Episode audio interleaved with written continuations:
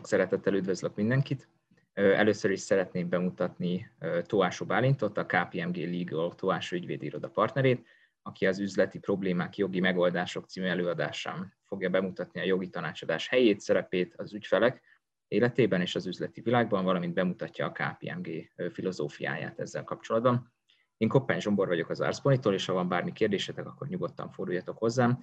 Még annyit szeretnék elmondani, hogy bármikor már Bálint előadása folyamán is felteltitek a kérdéseiteket, akár a Q&A-ben, ahol én fogom látni, akár a chatben is, hogyha nyilvánosan szeretnétek ezt elérhetővé tenni. Ugye át is adom Bálint a terepet. Köszönöm szépen, Zsombor!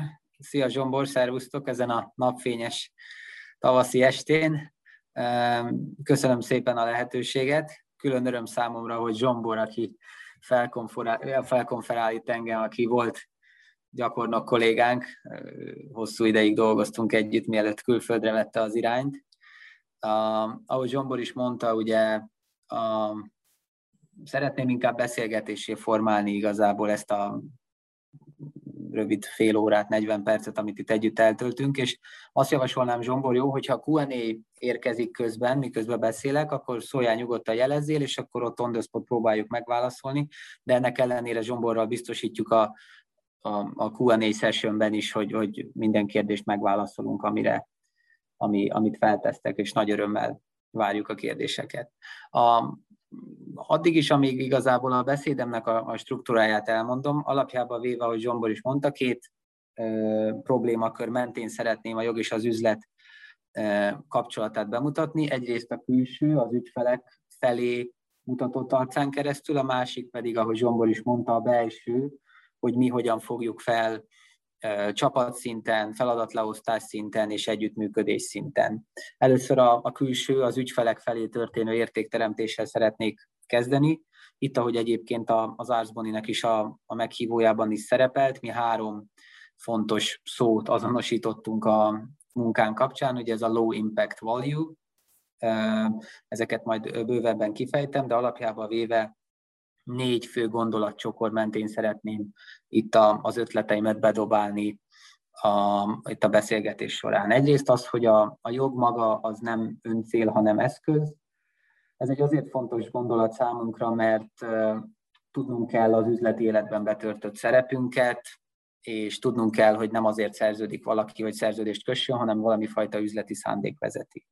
A, a második pont, ami szerintem nagyon fontos az ügyfelek kiszolgálása kapcsán, ez a jövőorientáltság, a jövőbe tekintés.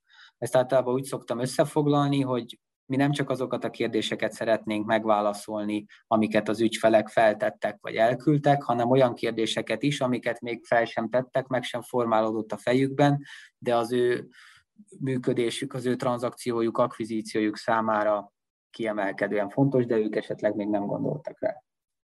A harmadik pont, amiről szintén szeretnék röviden beszélni, az az üzleti fókusz, illetve a fókuszáltság a lényeges, a lényegtelen, a kockázatos és a nem kockázatosak között, a, a döntés felvállalása az üzlete, illetve az ügyfél érdekében. Ez lesz a harmadik pont, és igazából a, a negyedik, ami majd átköt a mi saját működési modellünkre, az pedig az, hogy, hogy egy olyan szakértői közegben dolgozni, az ügyfelek érdekében egy olyan expert poolban dolgozni, mint, mint a Big Four sajátosság, hogy nekem itt 1600 kollégám van csak Budapesten, 220 ezer kollégám van a világszerte, és nincs olyan szakterület nagyjából a tanácsadásban, amihez ne értenének a kollégáim.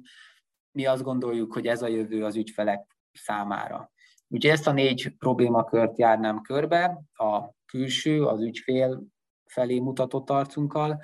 A belső kapcsán pedig csak egy buzzword bedobnék, ez pedig a, a leave your title at the door, ez pedig az a szemlélet, aminek a mentén mi próbálunk működni.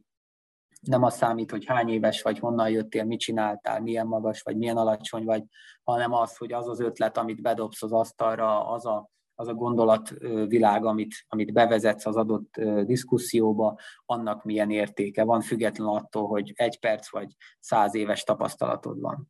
Jó, de akkor először a, a visszatérnék az első nagyobb témámra, ugye ez az ügyfelek felé történő ö, arca annak a gondolatvilágnak, amit már jeleztem, hogy, hogy ö, ugye üzleti problémák, jogi megoldások. És itt akkor ezt a négy gondolatcsokort bontanám ki, amit mondtam. Ugye a nem öncél, hanem, hanem igazából ez egy eszközcselekmény a jogi tranzakcióknak a, a sora.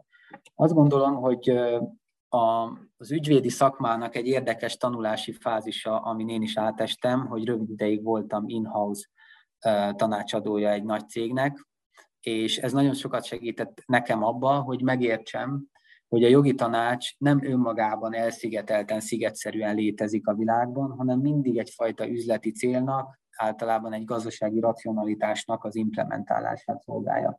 Legyen az egy tranzakció, legyen az egy új üzletágnak a felépítése, legyen az, az munkavállalók felvétele, vagy akár sajnos bizonyos esetekben mondjuk létszámcsökkentés. És ez egy nagyon fontos tapasztalat volt számomra, mert meg kellett tanulnom, hogy mik azok a kockázatok, amikre az ügyfelek tényleg kíváncsiak, mik azok, amikre nem, és igazából egy-egy board meetingen tanultam meg azt, hogy, hogy amit sokáig hittem a jogról, hogy majd mi megmondjuk, hogy hogyan lesz a tranzakció, az inkább úgy helyes és úgy életszerű személeti szinten, hogy az üzlet, a bortagok elmondják, hogy mi a szándékuk, és utána pedig a jogászok összeülnek, és addig gyúrják a jogi intézményeket, a polgári jog egyes elemeit, amíg a legközelebb jutnak ahhoz az üzleti célhoz, amit az ügyfél megkíván, ugye a belső ügyfeled megkíván valósítani. Számomra ez egy nagyon hasznos tapasztalat volt, úgyhogy azt gondolom, hogy ezzel is jobb ügyvéd tud lenni az ember, hogyha, hogyha egy kicsit átül a másik oldalra is. A másik az a jövőorientáltság, amit már jeleztem. Nagyon fontos, hogy a jogászoknak ugye nem csak a múltból kell projektálni a bizonyos elvárásokat, meg ötleteket, hanem meg kell próbálnia azt egy jó ügyvédnek, hogy megelőz olyan problémákat, olyan kockázatokat, amik esetleg még fel sem merültek, de mondjuk később az úton, vagy pedig bizonyos további lépések következményeként felmerülhetnek az ügyfél működésében, operációjában vagy a tranzakció során. Egy kicsit érdemes eljátszani azzal a gondolattal, hogy az ügyvédeknek szerintem a modern világban kicsit futuristának is kell lennie, hogy meg kell próbálniuk kitalálni, hogy melyik lépés után mi következik, és hogyha azt lépi az ügyfél, annak milyen további kockázatai lesznek. Ennek részben ugye az az oka, hogy a 21. században az életviszonyok elképesztően komplexé váltak, digitalizáció, a, a, igazából a globalizációnak olyan szintjére jutottunk, amiben napok alatt zajlódhatnak le olyan dílek, amiben sose találkoznak az emberek, különösen ugye a pandémia idején, egyszerűen felgyorsult a jogalkotásnak az üteme, és mindez azt követeli meg, hogy, hogy nagyon kinyissuk a, a gondolkodásunkat a jövő, jövő felé. Úgyhogy mindenkinek ajánlanám azt, hogy, hogy mindig jövő orientáltan is vizsgálja meg azt az adott problémát, ne csak a múltbeli dolgokat figyelje, hanem próbálja meg kitalálni, hogy minek milyen hatása lehet bizonyos dolgokra. A, a fókusz az pedig elmondok egy példát, amikor én 2004-ben vagy 5-ben elkezdtem dolgozni, akkor emlékszem, hogy tonna számra gyártottuk a 4-5-600 oldalas due diligence riportokat, review formokkal, descriptív leírásokkal, és őszintén szólva ember legyen a talpán, aki azokat végig tudta olvasni, és, és abból ki tudta, ki tudta hámozni, hogy mi az, ami tényleg fontos, és mi az, ami nem. Az ügyfelek szofisztikáltsága, felkészültsége elképesztő módon fejlődött az elmúlt 15-16-17 évben, és tűpontosan tudják, hogy, hogy mire van szükségük. Egyrészt ugye ennek két következménye van, a due diligence ugye ügyvédi díja nagy mértékben lecsökkent, másrészt pedig jóval limitáltabb ugye úgynevezett red flag vagy probléma fókuszú átvilágítást kérnek. Nem kérik azt, hogy írj le egy olyan bérleti szerződést, amiben nem azonosítottál problémát, mert azt úgy veszik, hogy rendben van, arról csinálsz egy összefoglaló táblázatot, egy Excelben is kész. Ők azt szeretnék, hogyha a kockázatokat általad 3-as, 5-ös, 8-as, akármilyen skálán mért súlyokkal együtt elétennél, és rögtön megoldási javaslatokat is tennél hozzá. Ez azért fontos, mert az ügyfelet ott hagyni magával a problémával, az nem jó jogi tanácsadás szempontból. Mindig fontos, hogy tegyünk hozzá, ha azonosítunk egy problémát, hogy mindig tegyünk hozzá egy kockázati súlyt, ha lehet kvantifikáljuk is azt, a kvantifikálás alatt mondjuk pénzbeli összeget értek, hogy mi történik akkor, ha mondjuk ez a kötelezettség megszegésre kerül, és mondjuk ez a kötbérfizetési kötelezettség beélesedik, akkor mondjuk ugye a szerződés alapján vagy jogszabály alapján ilyen összegű fizetési kötelezettsége keletkezhet az ügyfélnek, és ami nagyon fontos, és az ügyfelek nagyon szokták szeretni, az az, ha rögtön megoldást is ad valaki a problémára, mert igazából a világban probléma nem létezik megoldás nélkül. Minden problémára, szinte ami az üzleti életben előfordul, lehet valami fajta jobb, rosszabb, olcsóbb, drágább megoldást adni ha lehet, alternatívákat is érdemes adni az ügyfeleknek a megoldások kapcsán, hogy annak a költségszintjeit össze tudják hasonlítani. A, a negyedik pont, mert szeretnék majd még a belső dolgokról is azért röviden beszélni, az pedig az, hogy amit már részben említettem, hogy az életviszonyok komplexebbé válásával azt gondolom, hogy különösen élményteli és élvezetes olyan nagyobb tanácsadó közösségek részeként dolgozni az ügyfeleink számára, ahol nagyon-nagyon sokfajta szakértő van. Ez, ez azért is jó, mert furcsa módon azáltal, hogy nagyon sok szakértőnk van, legyen a számviteli adószakértő, cybersecurity szakértő, aktuárius, auditor, és még sorolhatnám napestig, hogy milyen szakértőkkel dolgozunk együtt. Ez azért jó, mert megadatik nekünk az a luxus cserébe, hogy nekünk mindig van lehetőségünk kinyílni a szakmánk legjobb szakértőihez, ezért több időnk marad arra, hogy a jogi problémákban legyünk még jobb szakértők, hogy elmélyüljünk a jognak azoknak a mélységeibe, akár a múltba visszatekintsük, akár komparatív összehasonlítást végezzünk, hogy más jurisdikciókban hogy van ez, akár megpróbáljunk jövőbeni jogalkotásra következtetést levonni, akár a problémáknak a kimenetelére következtetni. Több időt töltsünk a jogi problémákkal, mert a társterületekre ott vannak nálunk sokkal felkészültebb szakértők. Különösen izgalmasak azok a munkák, ahol két-három-négy csoport, a KPMG két-három-négy másik csoportjával kell együtt dolgoznunk, együtt gondolkodnunk. Amikor öt évvel ezelőtt, vagy most már több mint öt évvel ezelőtt ide kerültem, nagyon nehéz volt megérteni, hogy egy-egy akár jogi vagy egy jogi határterületről teljesen máshogy gondolkodik egy adótanácsadó, egy számviteli szakértő, vagy akár egy, egy könyvvizsgáló kolléga. Ugyanakkor manapság kifejezetten élvezem, hogy ugyanannak a problémának a megvilágítására teljesen más irányt és teljesen más szempontokat használnak, és tényleg az van, hogy 360 fokban körbe tudunk járni egy-egy problémát, és különösen nagy elégedettséggel szokott eltölteni, amikor egy komplex problémára, ami több társterületet érint, olyan megoldást tudunk találni, ami mindenkinek jó. A számviteles kolléga is boldog, az adós kolléga is pozitívan tudja tálalni azt, és még a könyvvizsgáló is mondjuk rá tud bólintani, hogy abban az esetben, ha ez így meg így lesz, akkor azt ők el tudják hogy fogadni, mondjuk mondom, akkor nem kell céltartalékot képezni, vagy mondok valami hasonló. Úgyhogy azt gondolom, hogy ez volt az a négy dimenzió, ami segíti azt, és akkor itt kötnék vissza, amit az elején mondtam, ez a low impact value, a low azt nem kívánom magyarázni, az impactet és a value-t viszont igen, hogy azt gondolom, hogy a, az igazán jó jogi tanácsnak megvan az a, az a tulajdonsága, hogy igazi értéket teremt az ügyfél számára, jó esetben kvantifikálható értéket teremt az ügyfél számára. Ez azért fontos, mert a jognak van egy ilyen furcsa sajátossága, hogy nehéz számszerűsíteni azt, hogy írtál egy jó szerződést, és bizonyos kockázatok még nem történtek meg, nem következtek be. Ez sokkal nehezebb mondjuk, mint egy adóperes eljárásban, mondjuk amikor az adóhatóság két milliárd forintot akar az ügyfélen számon kérni, mint adóhiány, meg még egyszer annyi adóbírságot, és megvéded abban az ügyben a, az ügyfél álláspontját, ez egy jóval könnyebben számszerűsíthető dolog. Ebben szemben a jogi tanácsadásnál gyakran nehéz kvantifikálni. Ha lehet, mindig próbáljuk meg azt az értéket, amit megóvtunk, vagy teremtettünk az ügyfél számára, azt kvantifikálni, mert így jobban fogják tudni értékelni a jogi munkát is az impact, ez pedig egy mindegy külső üzenet az ügyfeleink felé, mint pedig egy belső üzenet, és akkor ennek mentén fogok majd átkötni a, a belső szemléletünkre. a kollégáink számára az impact hatást. A, az impact a value-hoz szorosan kapcsolódó dolog.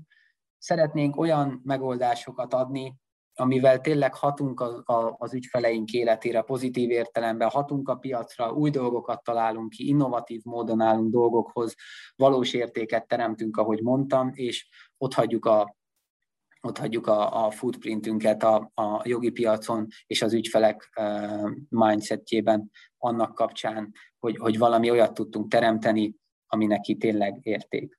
Az impact, és akkor itt átkötök a, a, a, a belső gondolkodásmódunkra. Azt gondolom, hogy még soha nem volt ilyen fontos a fiatal kollégák számára, hogy Z generáció, Y generáció, ki hogy hívja, ugyanis a fiatalokban, mint mindenkiben, amikor még fiatal és pályakezdő, aztán utána, hogy az ember halad előre, megért bizonyos dolgokat, de fiatalon ez a dolga szerintem az embernek.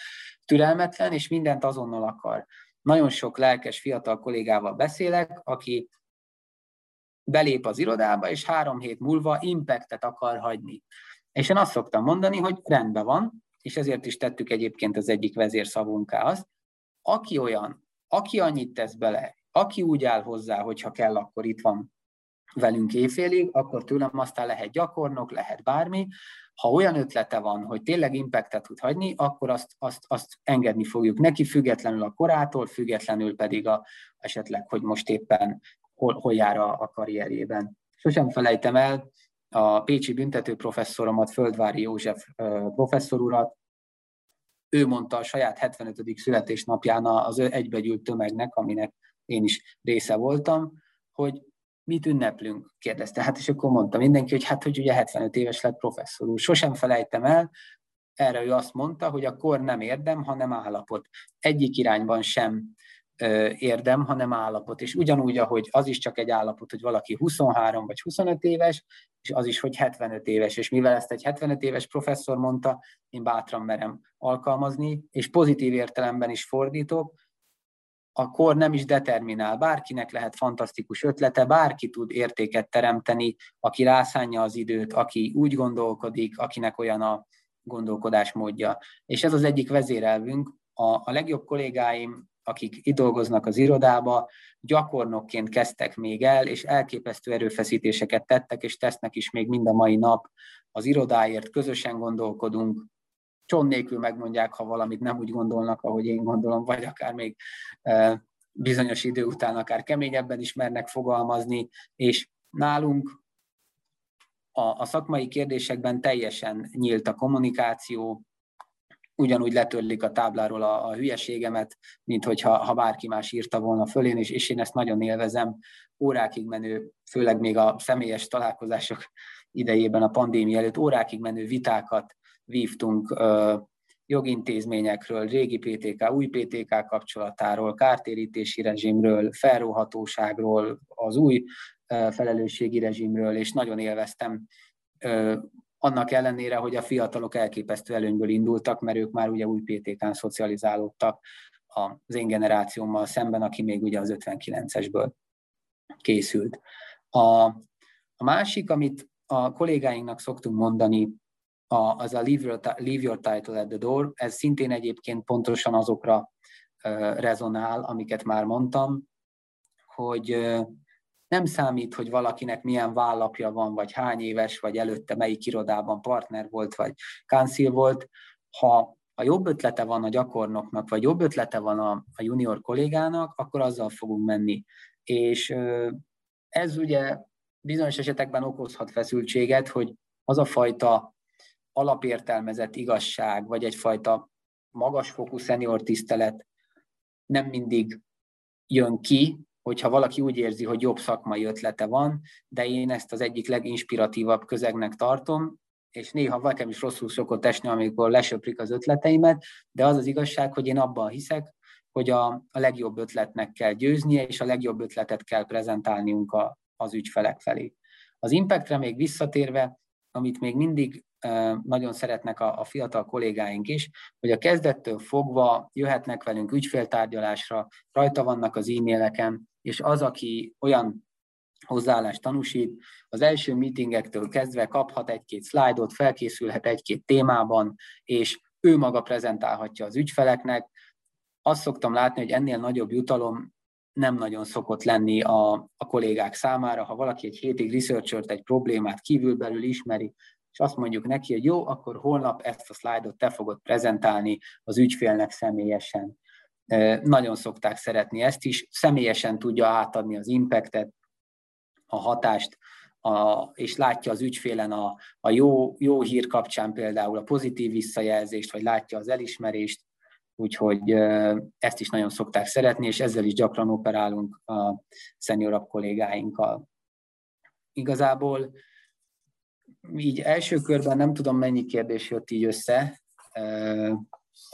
Én így egy szusszal ennyit gondoltam beszélni, aztán mehetünk tovább bármilyen mélységbe, akár konkrét ügyek kapcsán, akár ügytípusok kapcsán, hogy merre megy a piac, hogyan látjuk a dolgokat. Várom őszintén a kérdéseket, a, és a, ugye a eddig elmondottak alapján a challenge is nyugodtan. Válint, hogyha arról mesélné még, hogy mik, milyen tendenciákat látsz, hogy milyen mm, ügyek, milyen irányba mozdulnak el, és hogy erre mik a legjobb válaszok a KPMG vagy a jogi szektor részéről, akkor szerintem az érdekes lenne így a, a, a jogi megoldások és üzleti problémák kapcsán, hogyha Igen. A, alapjában véve azt láttuk, hogy a, most beszéljünk itt a koronavírus kezdete óta eltelt időszakról, mert ami előtte volt, az már egy külön világ. Érdekes módon azt vártuk volna, hogy a tranzakciók száma vissza fog esni, mindenki kivár, és egyébként március-áprilisban 2020-ban volt is egy kicsi megtorpanás, de azóta azt látjuk, hogy, hogy a tranzakciók mennek tovább. Annak ellenére, ugye, hogy különböző stratégiai rezsimek kerültek bevezetésre, ahol ugye bizonyos tudomásul vételekre van szükség, meg egyéb egyébként komplexitás növelő elemek kerültek a rendszerbe, de azt látjuk, hogy a befektetők, illetve a magyarországi bővülni kívánó társaságoknak az étvágya nem csökkent, nem vetette vissza őket a, a, a koronavírus, finanszírozás rendelkezésre áll, és a tranzakciók továbbra is nagyon szép számban bővülnek, és nagy örömömre szolgál, hogy egyre többször azt látom, hogy magyar cég külföldre megy. Ebben egyébként nagyon aktívan segít például a, HEPA is, amikor ugye ide jön egy külföldi befektető, az pedig professzionálisan koordinálja a HIPA. Ezek nagyon fontos intézmények, és egyébként nagyon jó látni, hogy ezek az ökoszisztémák működnek, és, és egyébként mi is mind a két irányban nagyon aktívan közreműködünk. Tehát a, a tranzakciók azok hála Istennek mennek, és nagy gőzzel mennek előre az ügyfelek. Természetesen nehéz lenne tagadni, hogy a vitás peres ügyek száma is nő, értelemszerűen, amikor egyfajta válságos helyzet alakul ki, akkor bizonyos szektorokban rosszabb helyzet üti föl a fejét, gondoljunk itt a turizmusra, ahol mondjuk egyik éjszakáról a másikra elment a piac 90-100 százaléka, bizonyos bérleti piacokon, bizonyos boltokban, ahol hónapokig nem lehetett vásárolni. Értelemszerűen ez előrehozza a vitásügyeket is. Én azt gondolom, hogy a következő években mindennek a folyamányaként meg fog nőni a, a peres vitás választott bírósági ügyek száma. A fizetésképtelenségi ügyek számát nem tudnám megjósolni, de valószínűleg lesz, a, lesz egy olyan tisztító hatás is, hogy ott is meg fog nőni a fizetésképtelen cégek száma, ott ugye alternatív rezsimekkel próbálkoznak ugye a kormányzati oldalról segíteni szerkezet átalakítás, illetve egyéb más dolgok. Minden mellett, ami érdekes, és ez megint visszaköt oda, amit mondtam, hogy az életviszonyok egyre komplexebbé válásával előtérbe kerültek a, a regulatory, financial regulatory, GDPR regulatory, compliance regulatory és a, a versenyjogi regulatóri feladatok. Egyre komplexebbek a, a, az ügyek, egyre ugye nemzetközibbek a dolgok, egy, egy csílei akvizíciónak Magyarországon lehet versenyjogi hatása, ugyanígy fordítva. Emiatt azt gondolom, hogy ezeknek az ilyen compliance regulatóri jellegű jogi tanácsadásoknak is nagy kifutása lehet, és akik ezt professzionálisan művelik, azok, azok komoly ügynövekedésre számíthatnak. Még egy utolsó területet mondanék, ez pedig a zöld energia, illetve a zöld finanszírozás kérdése. Itt ugye a, a magyar aktőr, ugye az MNB is nagyon aktívan próbálja ezt támogatni, illetve számos olyan ö, napelemes projekt, illetve klasszikus finanszírozási struktúra is van, ahol ezek a témák pörögnek. Én azt gondolom, hogy, hogy ez is kvázi egy örökzöld terület lesz a következő években.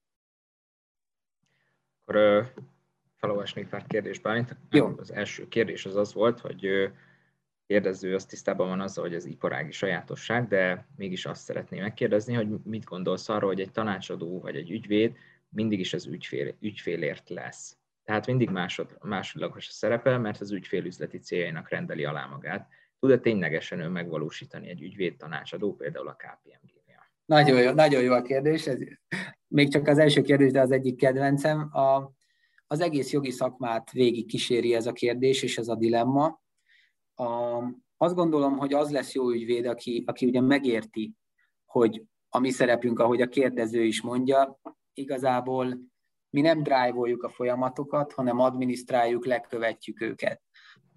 Ebből kifolyólag a, a legnagyobb feltalálások idézőjelben nem a jogi fronton fognak születni, nem fogunk bitcoint létrehozni, nem fogunk önvezető autót kreálni, de a kérdező megnyugtatásaként, aki nagyon szereti a jogot, az a jogi finomságokban, a csibészségben, a, a, a jognak a, a dogmatikai letisztításában, majd összekeverésében, mikor melyik az érdeke, azt gondolom, hogy több mint teljes életet, több mint teljes szakmai életet lehet élni, és elképesztő izgalmakat, adrenalint lehet generálni, ami egy, jogá, egy nem jogász számára nem, ér, nem, érthet, nem, nem érthető, hogy hogy lehet papírokkal adrenalint generálni, vagy esetleg egy taggyűlési vitával, de azt gondolom, hogy aki az ön önmegvalósítás útját kívánja járni, annak vannak olyan jogterületek, elsősorban egyébként a peres vitás ügyek, ahol azt gondolom, hogy majdnem, hogy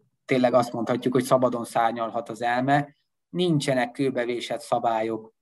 A, az ügyfelünk érdekében nagyon sok minden belefér, a, a dogmatikai dobozokat szétszedjük, összerakjuk, felvillantjuk az igazságnak bizonyos szegmenseit, erősebb spotlight a másik részét, ami nem annyira jó nekünk kevesebbel, úgyhogy én csak biztatni tudnék mindenkit, hogy ez az önmegvalósításnak egy nagyon szép útja, és aki egy kreatívabb mindsettel van megáldva, annak mindenképpen javasolnám ezeket a peres, vitás, joint venture ügyeket, ahol az az igazság, hogy egy kis jogi csibészség is, is kellhet, hogy, hogy az ember tudjon boldogulni.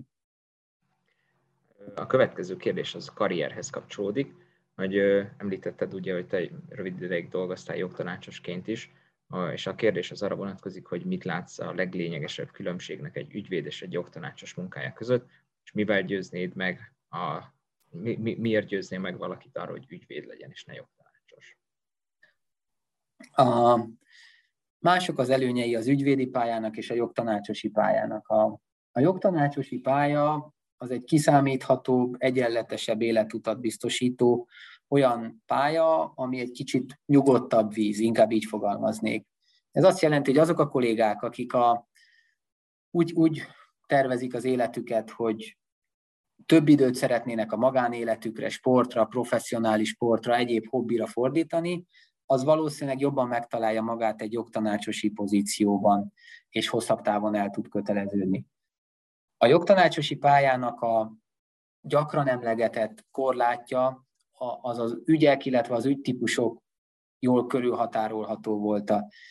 A legkomplexebbek cégeknél is átlátható, hogy milyen típusú ügyek, milyen típusú regulatóri ügyek, milyen típusú hatóságok azok, akikkel rendszeresen kontaktálni kell, és egy klasszikus ügyvédi, egy külsős ügyvédi pályához képest azt gondolom, hogy kevesebb szokszínűséget, kevesebb változatosságot hordoz. Van, akit egyébként ez megnyugtat, illetve van, akinek ez adja a komfortzónát, hogy olyan szintig fejleszti magát egy oktanácsosi pozícióban, hogy minden tud arról a piacról. Aki a változatosságot szereti, egyszer egy kis ügyfél, egyszer egy magánügyfél, aztán egy private equity, aztán egy óriási multi, eltérő ügyek, eltérő szektorok, az inkább valószínűleg az ügyvédi szakmában fogja megtalálni inkább magát. az a fontos, hogy lássuk, hogy mik az előnyei a két szakmának, illetve hát a szakma két ágának, és hogy mindenki el tudja dönteni, akár életszakasztól függően, hogy, hogy melyikben tudja magát jobban kibontani. Az ügyvédi szakmánál, a nemzetközi ügyvédi szakmánál nem lehet elhallgatni azt, hogy az ügyteher, gyakran a stressz, a, a, a munkaórák száma gyakran sok és gyakran nyomasztó. Ezt mindenki tudja, aki dolgozott nemzetközi irodába. Ha valamit azt mondja az ügyfél, hogy holnapra kell, és tényleg holnapra kell, akkor az holnapra kell. És sok áldozatot kíván meg a, a, a munka folyamatban résztvevő minden kollégától. Ezt, ezt mérlegre kell tenni, és mindenkinek egyénileg tudatosan kell erről dönteni. Régen voltak olyan, hát szabályok, hogy aki egyszer kiment jogtanácsosnak, annak sokkal nehezebb volt visszakapaszkodni a nemzetközi irodába. A jó hír az, és ezt meg tudom erősíteni a fiataloknak, hogy ilyen már nincsen. Oda-vissza átjárás van a két szakma között, úgyhogy aki ki szeretné magát próbálni a másik oldalon is, én azt gondolom, hogy különösebb kockázat nélkül megteheti. Ez szintén így a jogtanácsosi volt karrier lépcsővel kapcsolatos, hogy te valóban akkor ezt lényegében megerősítetted, de ez a kérdés, hogy ügyvédként valóban nagyobb a nyomás, akkor ezek szerint igen, vagy ezt, hogyha ki tudnád fejteni, hogy te ezt hogy éled meg a mindennapokban. Az ügyvédi nyomást? Hát, hogy hogy érzed, hogy milyen a work-life balance, hogy ez nem megye nagyon a magánélet rovására, ez a fajta életvitel. Hát ez, egy, ez, egy, ez is egy nagyon jó. Ez azért nem a kedvenc kérdésem, mert ez egy mert ez egy nagyon nehéz kérdés, és egy nagyon őszinte és nagyon jó kérdés. Erre is azt tudnám mondani, hogy életszakasztól függően kell erre egyénileg választ adni. Az ember szerintem egyébként megtanulja kezelni a stresszt. Amin az ember jelölt fiatal korában stresszel, szeniorként már máson aggódik. Amikor, amikor ugye mid-levelként még a szakmai dolgokon gondolkodik az ember, az emberen másfajta egzisztenciális nyomás van. Én például, nekem az az egyik legfőbb feladatom, hogy munkát biztosítsak annak a 20-valahány kollégának, családnak, akik, akik azt választották, hogy, hogy, hogy mellettem dolgoznak, és, és velem együtt dolgoznak. Ez egy, ez egy akár nyomás is lehet, mert tűzön vizen át az ember azt akarja biztosítani, ha koronavírus van, ha nincs koronavírus, ha jól megy, ha nem jól megy, hogy azok az emberek, akik megtisztelték a bizalmukkal, biztonságban legyenek akkor is, ha egyébként nem, nem jól mennek a dolgok. Hála Istennek nincs ilyen probléma, csak azt akarom mondani, hogy a pozíciótól, illetve a felelősségtől függően eltérő terhek nehezedhetnek az emberekre. Egy jelölt kolléga mindig a maximumát akarja hozni, őt az nyomaszthatja, hogy valamit mondjuk elfelejtett megtalálni egy, egy jogszabályban, vagy rosszul töltötte ki a változásbejegyzési kérelem formanyomtatványát. Mindenkinek én azt gondolom, hogy az a jó, hogyha a saját felelősségéhez mérten kezeli a stresszt, és ahogy halad előre az úton, az egy természetes dolog, hogy az inger küszöbe emelkedik mindenkinek. Ha én még azon is stresszelnék, hogy a változásbejegyzési kérelmet az egyébként professzionális kollégáim jól töltötték-e ki, valószínűleg már nem itt beszélgetnénk.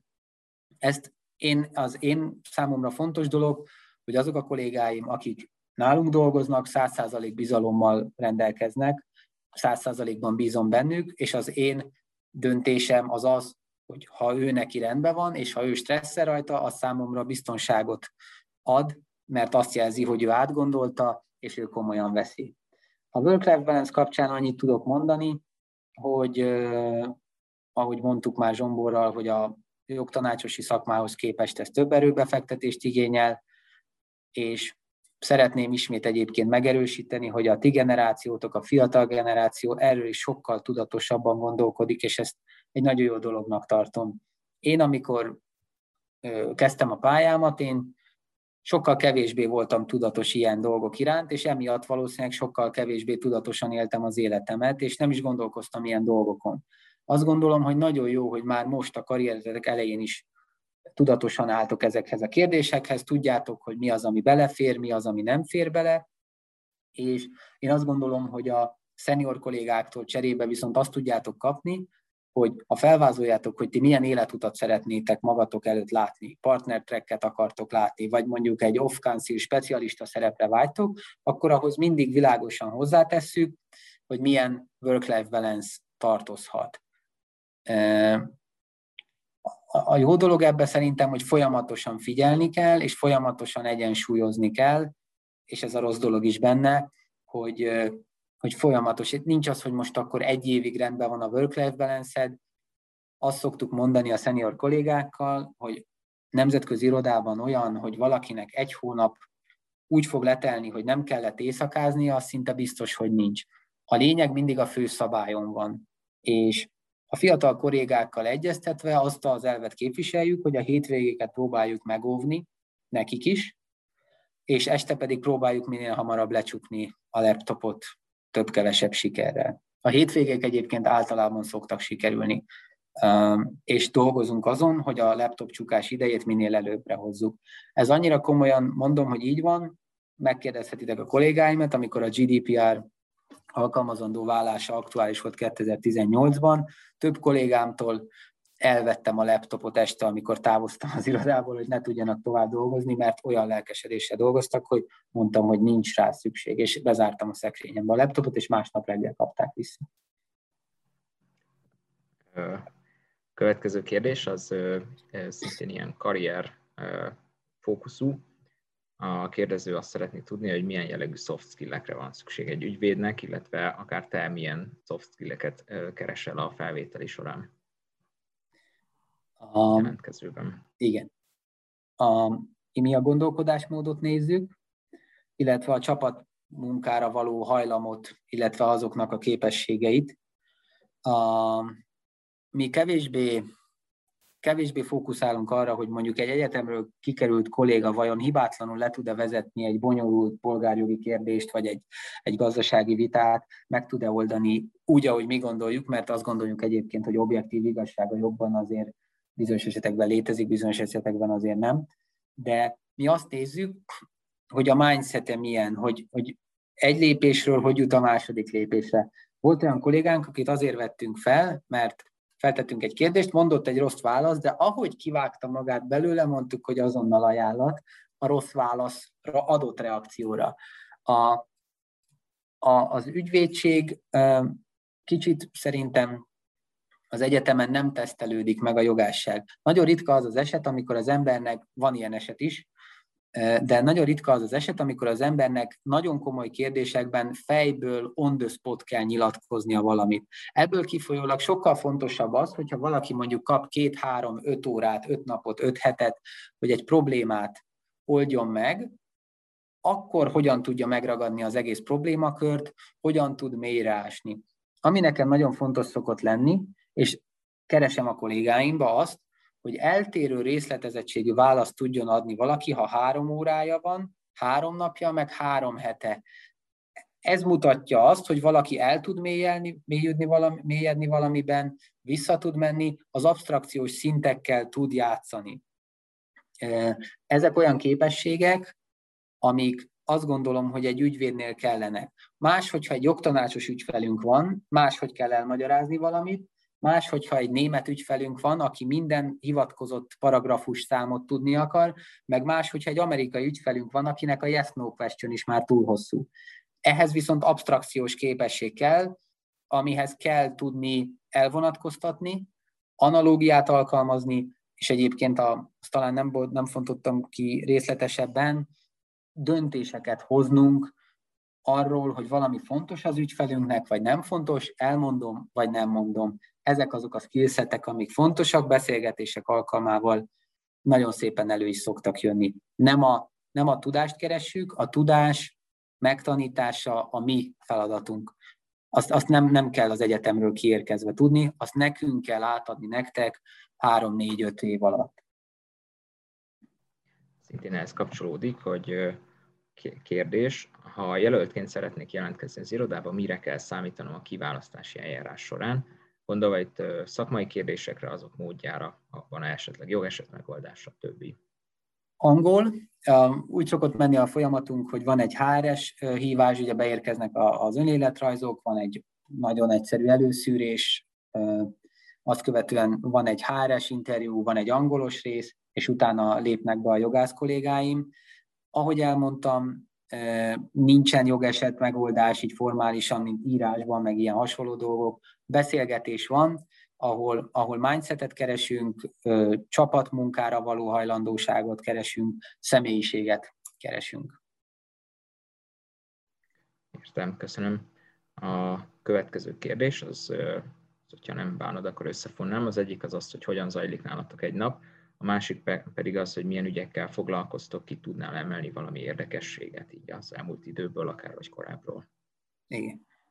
A, hogyan zajlik egy nap? Erre csak annyit tudnék mondani, hogy sose úgy, ahogy reggel eltervezem. Nagyjából mire reggel kilencre beérek, már borul az egész nap.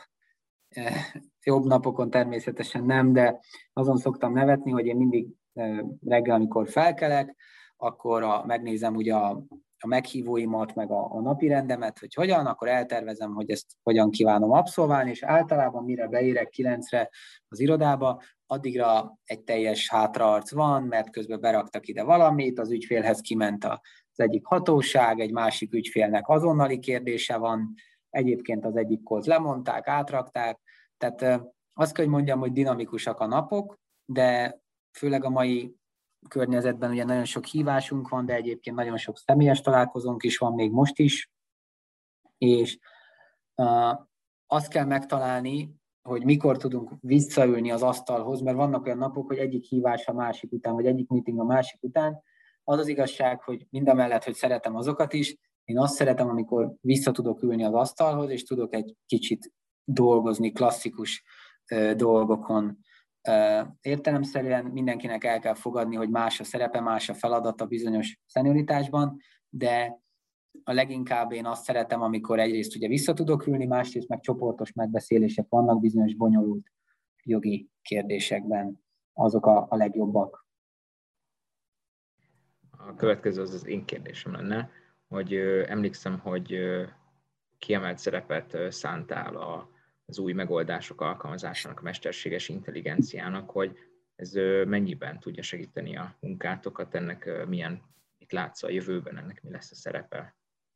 Igen, a, nagyon sok időt és erőforrást áldoztunk arra, hogy modern megoldásokkal szereljük föl a, az ügyvédirodát. Az az igazság, hogy az én várakozásaimhoz képest lassabb a térnyerése ezeknek a technológiai megoldásoknak, ugye AI, vagy akár csak valami repetitív feladatot megoldó robotikai megoldás. Én négy-öt évvel ezelőtt azt gondoltam, hogy mostanra már ezeknek egyrészt a jogi értékesítési piaca, másrészt a jogi alkalmazási piaca előrébb fog járni. Egy pár évvel ezelőtt visszább kellett venni a várakozásaimat a térhordításnak a tempója kapcsán. Az irány azt gondolom, hogy most is ugyanaz. A tempó különösen Magyarországon lassabb, mint ahogy azt én vártam.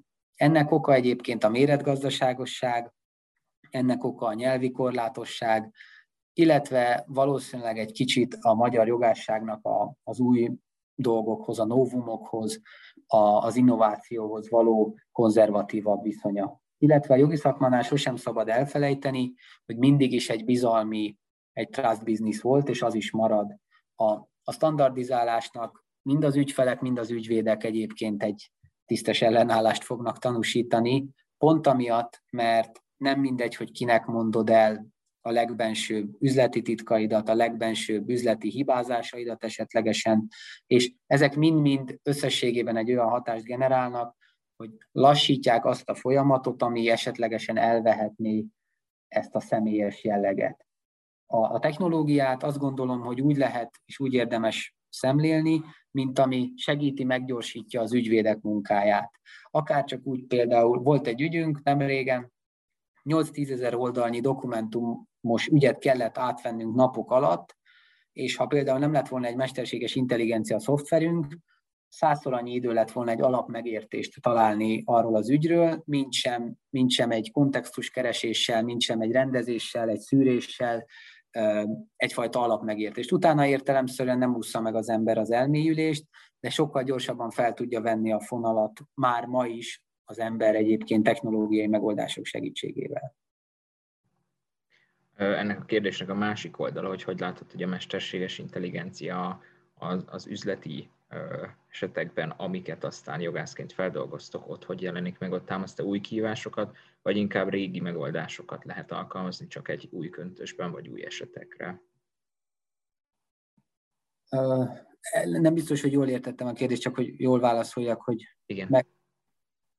Hát, hogy hogy jelenik meg, hogy egyszerűbben megfogalmazva támaszt-e a, nem a jogi munka végzésében, hanem konkrétan a, a, a jogi kérdések tekintetében tehát, hogy a, kívás. Ja, értem, tehát, hogy mondjuk vannak-e jogi megbízásaink, mesterséges intelligencia... Igen, igen, igen, igen. jelenik, láttok-e már ilyet? Ö, vannak, ö, nem sok, vannak egyébként cloud megoldások kapcsán, illetve az EU-s jogalkotásban vettünk részt mindenfajta EU-s position paper kapcsán, illetve egyébként VPO, vagy VIPO, bocsánat, nál is szintén a, a mesterséges intelligencia ugye védelme, szellemi tulajdoni védelme kapcsán is aktívak voltunk a jogalkotási javaslatainkkal.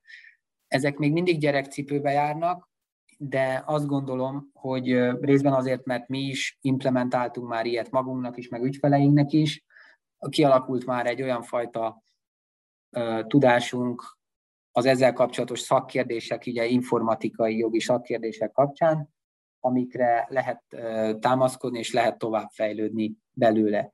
De ugye megint csak visszakötök oda, hogy ennek a számossága Magyarországon a méretgazdaság miatt, a nyelv miatt, kicsit limitáltabb sajnos, mint Nyugat-Európában, Kínában, vagy esetleg Amerikában. Értem. Az utolsó kérdés, amit most látok, az az, hogy ha a Big Four-ok között verseny van, akkor mi várható, mi prognosztizálható ezen a piacon? Lesz-e bővülés vagy kiugrás? A, a, a kiugrást, nem tudom, írásbeli a kérdés, vagy? Hát ennyit, ennyit látok a kérdésből sajnos tudom, talán a, talán a Big Four-ok közti versenyre vonatkozik. Talán. Ja, ja. A, ugye annak ellenére, hogy ugye Big Four-nak hívják őket, az ügyvédirodában a, a, a históriája teljesen más a négy irodának. Nagyjából ugye nem titok, ugye, hogy a PVC-nek nyúlik vissza a legrégebb időszakra a, az ügyvédirodája Magyarországon, csak Magyarországról beszélek most, ugye ez a 2000-es évek elejére, ezzel szemben 2010 körül indult szinte egy időben az EY és a Deloitte-nak a, az újraépítkezése az ügyvédirodai piacon, és a, a KPMG nyitott 2015 végén, 16 elején a legkésőbb ezen a piacon. Mi ebből kifolyólag a PVC-hez képest egy durván 15 éves hátrányból kellett, hogy induljunk, a, a, az EY-hoz és a Deloitte-hoz képest pedig egy 5-6 éves uh, hátrányból mi ezt szeretnénk ledolgozni, és értelemszerűen a célunk az, hogy piacvezető legyünk ne csak a Big Forok között, hanem egyébként a magyar nemzetközi ügyvédirodák között is. Itt még egyszer hivatkoznék arra a jövőorientált szemléletre, amit már mondtam az ügyfeleink kapcsán. Tanulás, a megszerzett tudás, a megszerzett ö, ö, anyagok struktúrálása és folyamatos kollégáinknak a folyamatos továbbképzése az, ami ezen az úton nagyon-nagyon kemény munkával és erőbefektetéssel középtávon sikerre vihet bennünket. Bálint, azt hiszem, hogy ez egy ilyen szép záró gondolat volt, így a jövőbe tekintés kapcsán. Nem érkezett több kérdés, úgyhogy akkor én szeretném nagyon megköszönni, hogy előadtál nekünk, és hogy beszélgettünk, és akkor ezzel szép estét kívánok mindenkinek, és köszönöm a résztvevőknek is. Hogy... Én is szép estét kívánok, köszönöm Zsombor itt a házigazdálkodást és a házigazdálkodást, és nagyon szépen köszönöm a, a fantasztikus kérdéseket. Mi köszönjük a válaszokat, Bálint. Minden jót. Sziasztok, köszönöm. Ciao, ciao. Sziasztok.